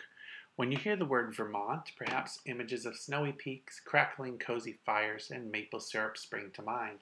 It's a winter wonderland. Everything from there smells of snow and touch of roasting marshmallows. But just because you want people to associate your product with the wintry northern state doesn't mean you can just slap a made in Vermont label on it and call it a day. That's the chilly lesson a Massachusetts based mint maker is learning after it reached a settlement with its northerly neighbor after mislabeling its Vermints tins as Vermont products. The state attorney general's office sued the company in 2012, saying that the metal tins sold between 2006 and 2011 shouldn't have borne the label Vermont's all natural mints. That's because they were actually manufactured in Canada with ingredients mostly not from Vermont. And just because you know consumers would maybe have a soft spot for Vermont, well, you can't mislabel things without violating consumer protection rules. Vermints has agreed to make amends and settle by donating $35,000 to the Vermont Food Bank, pay the state $30,000, and correct its product labels. Another story from Consumerist, also by Mary Beth Quirk. Some people swear by their chosen lottery numbers, whether they're birth dates, anniversaries, or the numbers from Lost. But most of those people still fail at winning anything. But when one Bronx great grandmother decided to try her luck at a recent Powerball, she decided to just go with whatever a fortune cookie suggested, and it paid off. The 75 year old lucky winner tells 1010 wins she won $2 million in the Powerball after a night of Chinese food takeout. Her son picked up some Chinese food in Manhattan and brought it home, and when they opened the cookie, the numbers, quote, looked attractive, so they played them. Quote, I used to play other numbers and I never won anything, so these looked just as good as any other. The fortune cookie gods must have been pleased someone finally took them up on their advice Five of those numbers matched the winning digits in the February 1 Powerball drawing. She'll get a lump sum of $1.246 million after taxes. Spoiler!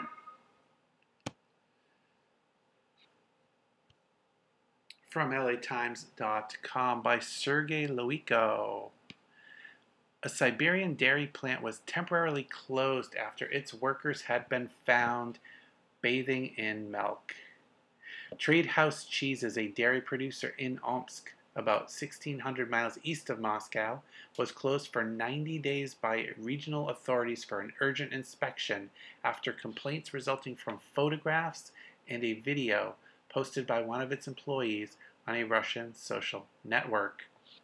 In the photographs and video clips posted on New Year's Eve by worker Artyom Romanov, a group of undressed employees relax in a container of milk as part of their celebration. While still partly undressed, they then demonstrate cheese making in a clownish manner. Quote, but in reality, our work is very boring, Romanov wrote in a caption accompanying the images. So, of course, the thing to do when you're bored at work, as all of us do, is take off your clothes and take a bath in a giant vat of milk.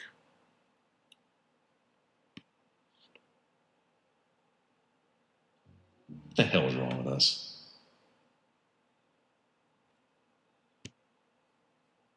From wired.co.uk, students hack Waze and send in an army of traffic bots.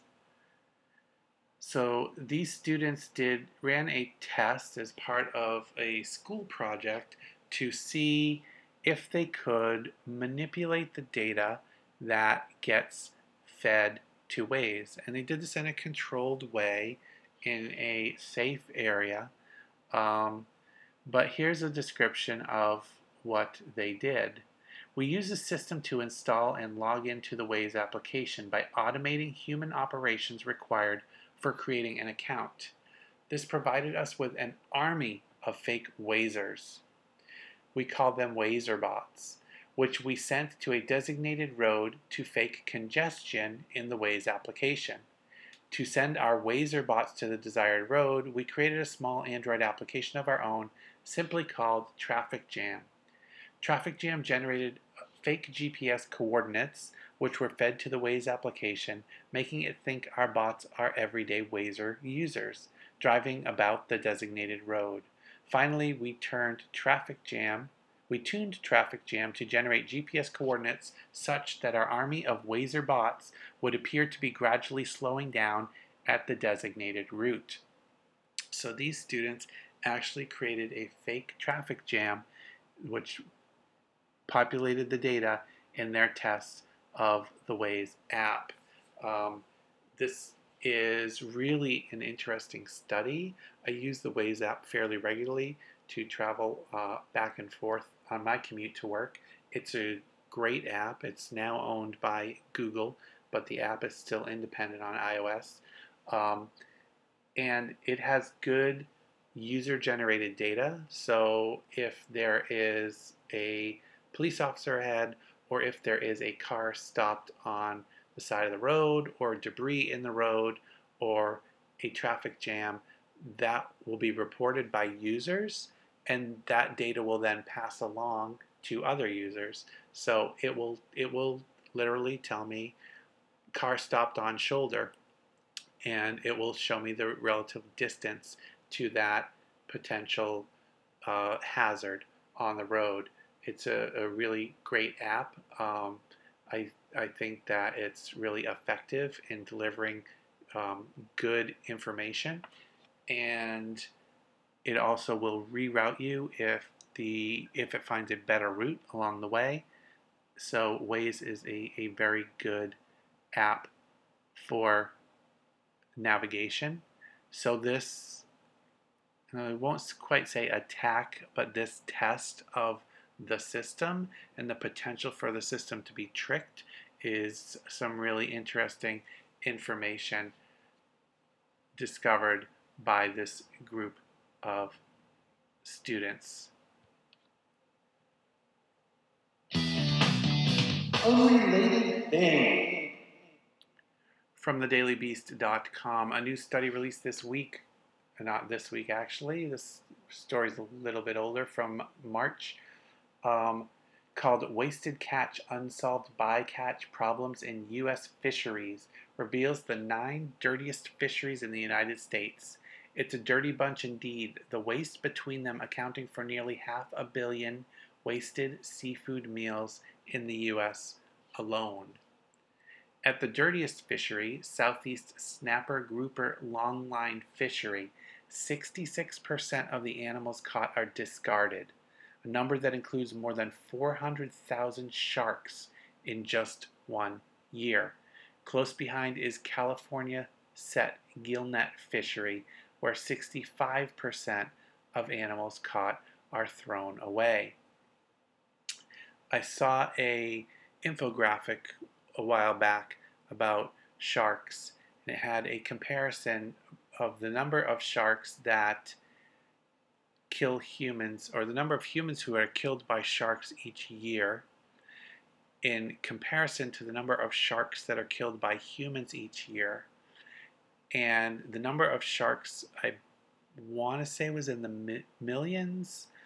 Um, and I found that number to seem quite, quite large, and challenged. I was challenged to to believe that number.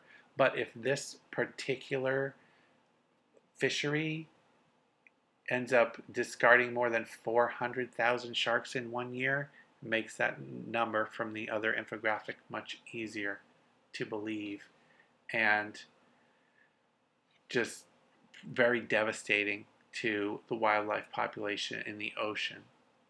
Back to the story. The gut wrenching data retrieved from the National Marine Fisheries Service exposes bycatch as the dark and deadly underbelly of commercial fishing. It's still the largest threat to maintaining fish populations and ecosystems. So, from devastating the wildlife in the ocean to devastating the human life and wildlife on the land, from NewYorkTimes.com by Andrew Jacobs. From taxi tailpipes in Paris to dung fired stoves in New Delhi, air pollution claimed 7 million lives around the world in 2012, according to figures released by the World Health Organization. More than one third of those deaths, the organization said, occurred in fast developing nations of Asia, where rates of cardiovascular and pulmonary disease have been soaring. Around the world, one out of every eight deaths was tied to dirty air, the agency determined, twice as many as previously estimated. Its report identified air pollution as the world's single biggest environmental health risk. And this story goes on with more detail. Again, from the New York Times. Story came out back in January and is titled Pollution Killed 7 Million People Worldwide in 2012. Report finds.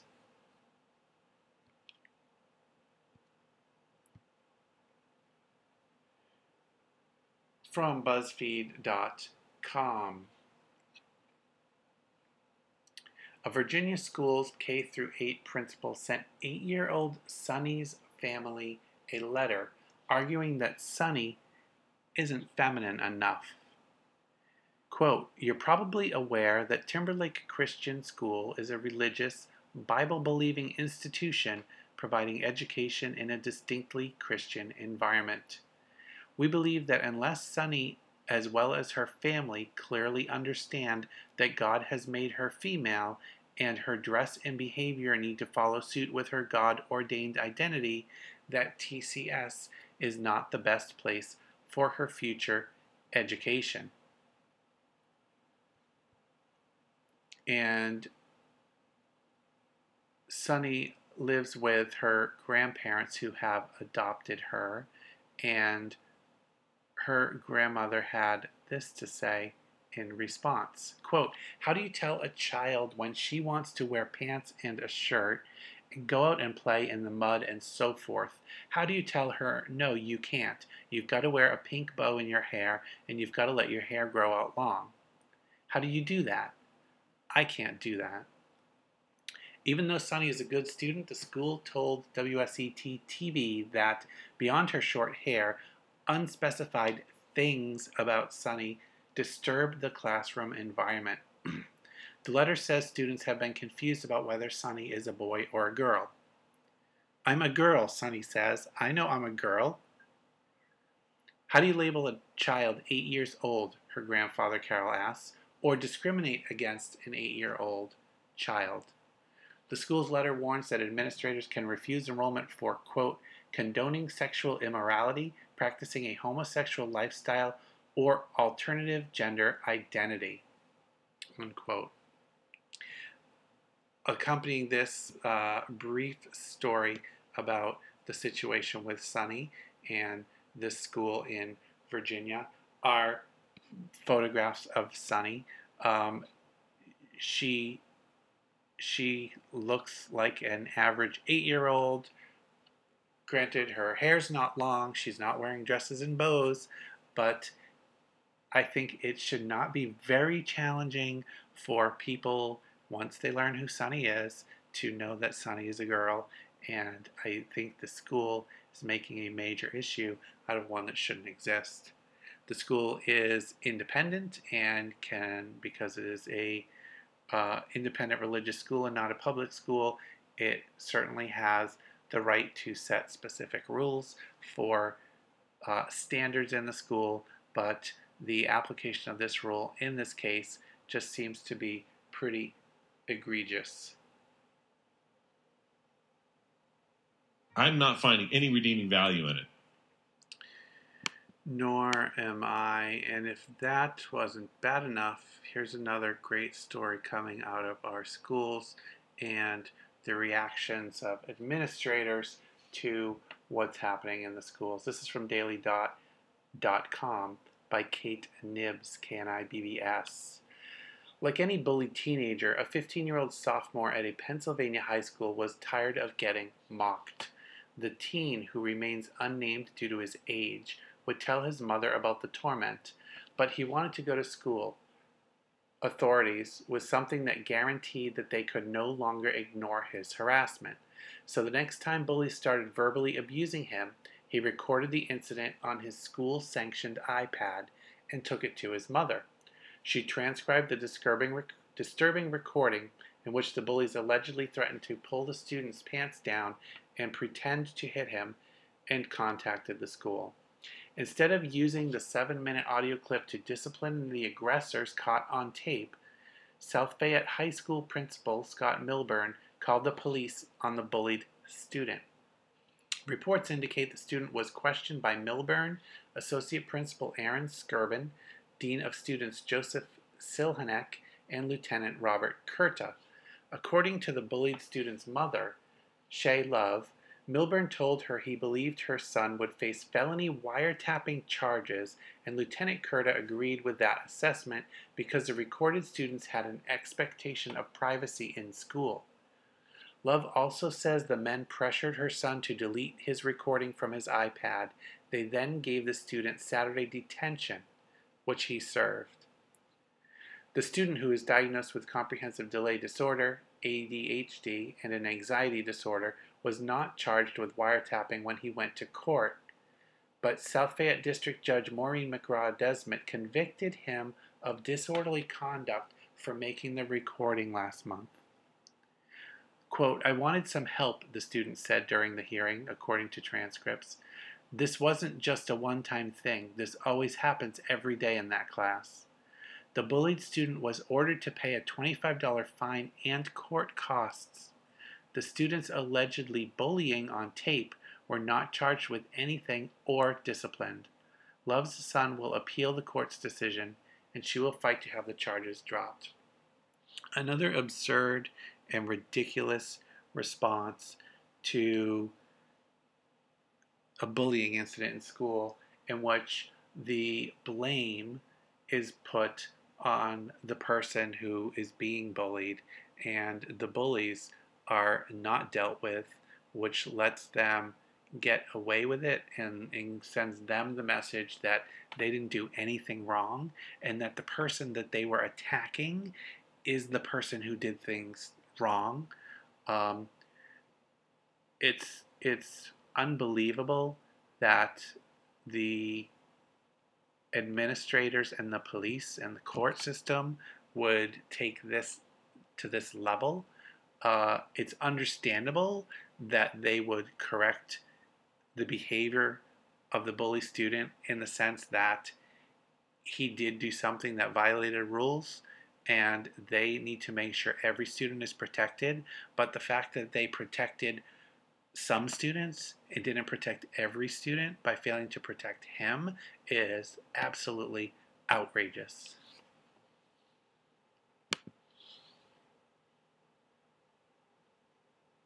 We live in a very different time now.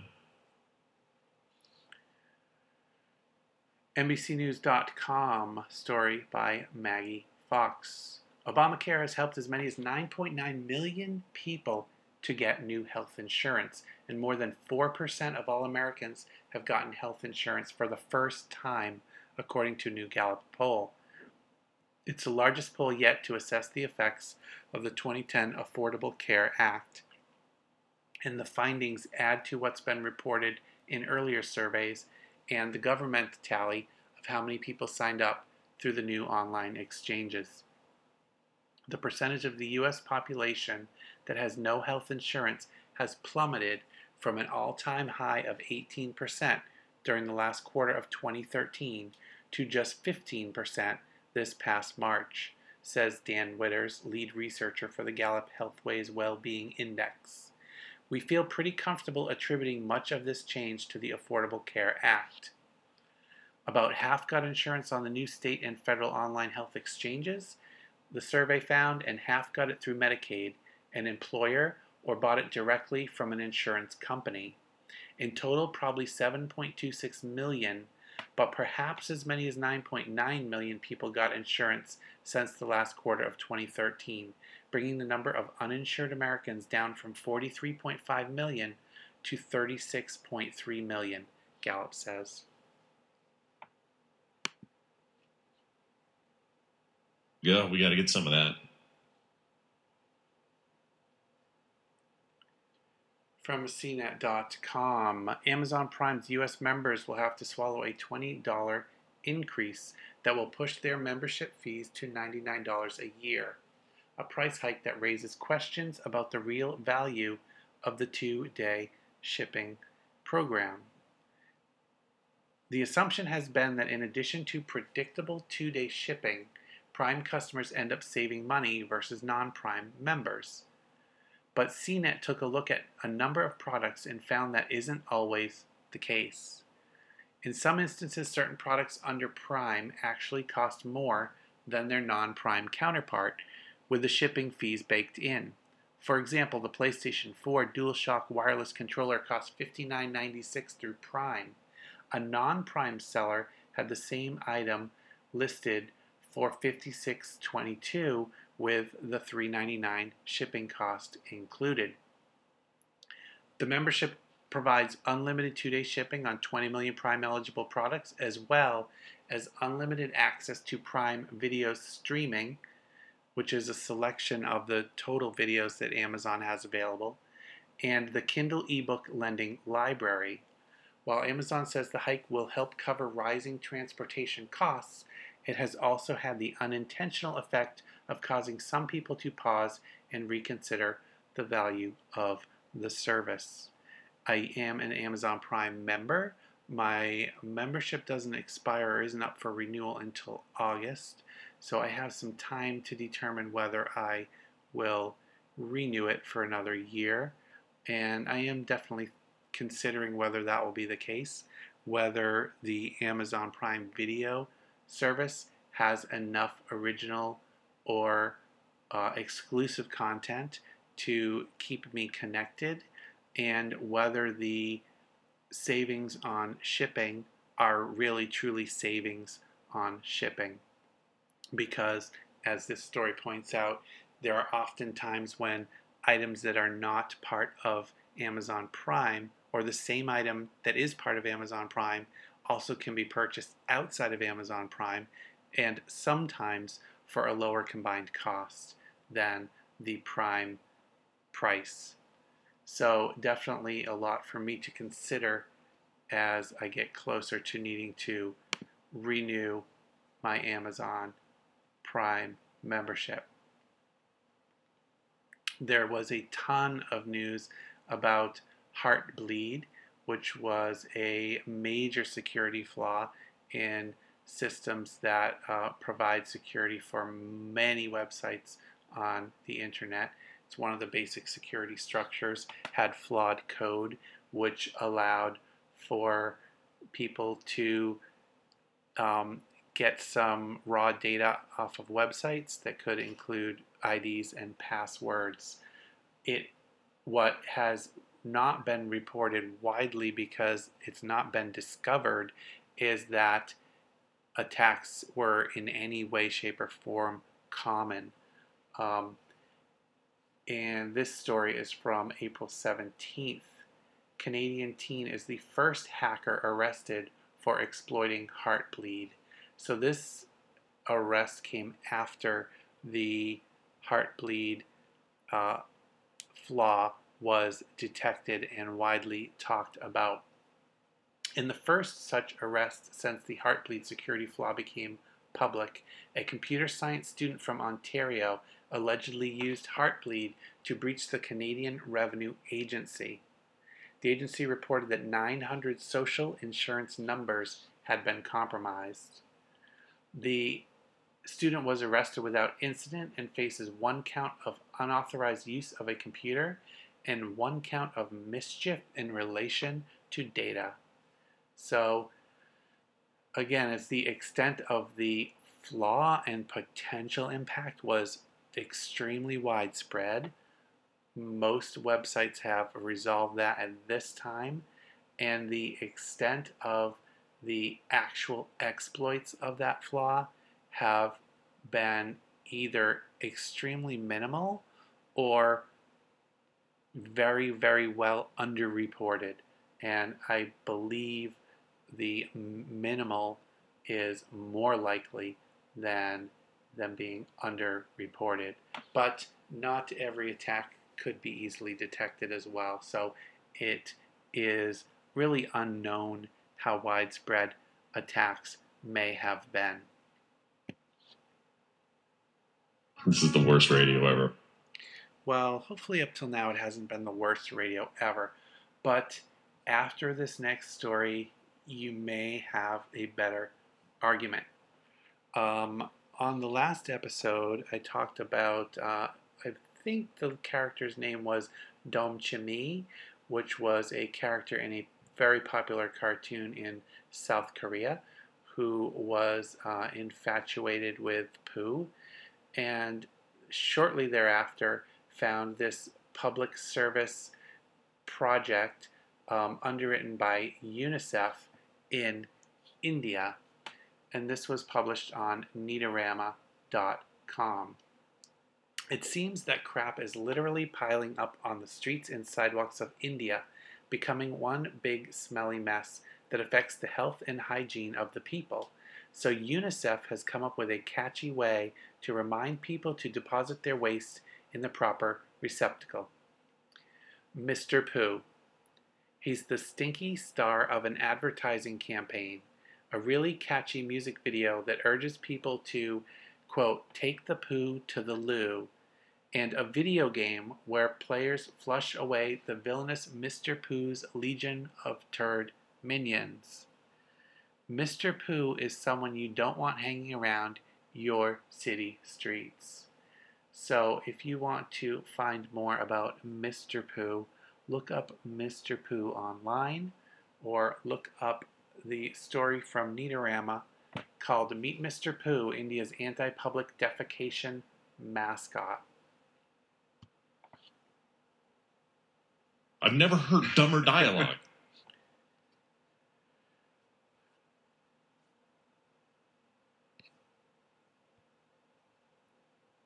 So, wrapping up this episode, a story from Chris Morran at consumerist.com. The North Carolina man who misled a Walmart customer into letting him help her try on shoes and then crossed a big line by sucking on her toes was sentenced to 60 days in jail. But he is being given credit for the 21 days he's already served. I apologize to the victim, he told the court. I am ready to take full responsibility for my actions. According to the TV station WSOC, he has a criminal history of doing lewd things to female feet that goes back to 2001. So, excuse us if we're a bit skeptical about his sudden willingness to straighten out and fly right from now on.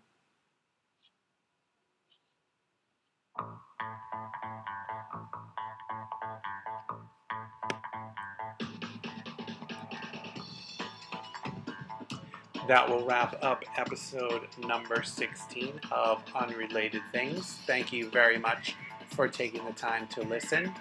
You can find out more about Unrelated Things on, at unrelatedthings.net, or you can follow Unrelated Things on Twitter or on Facebook.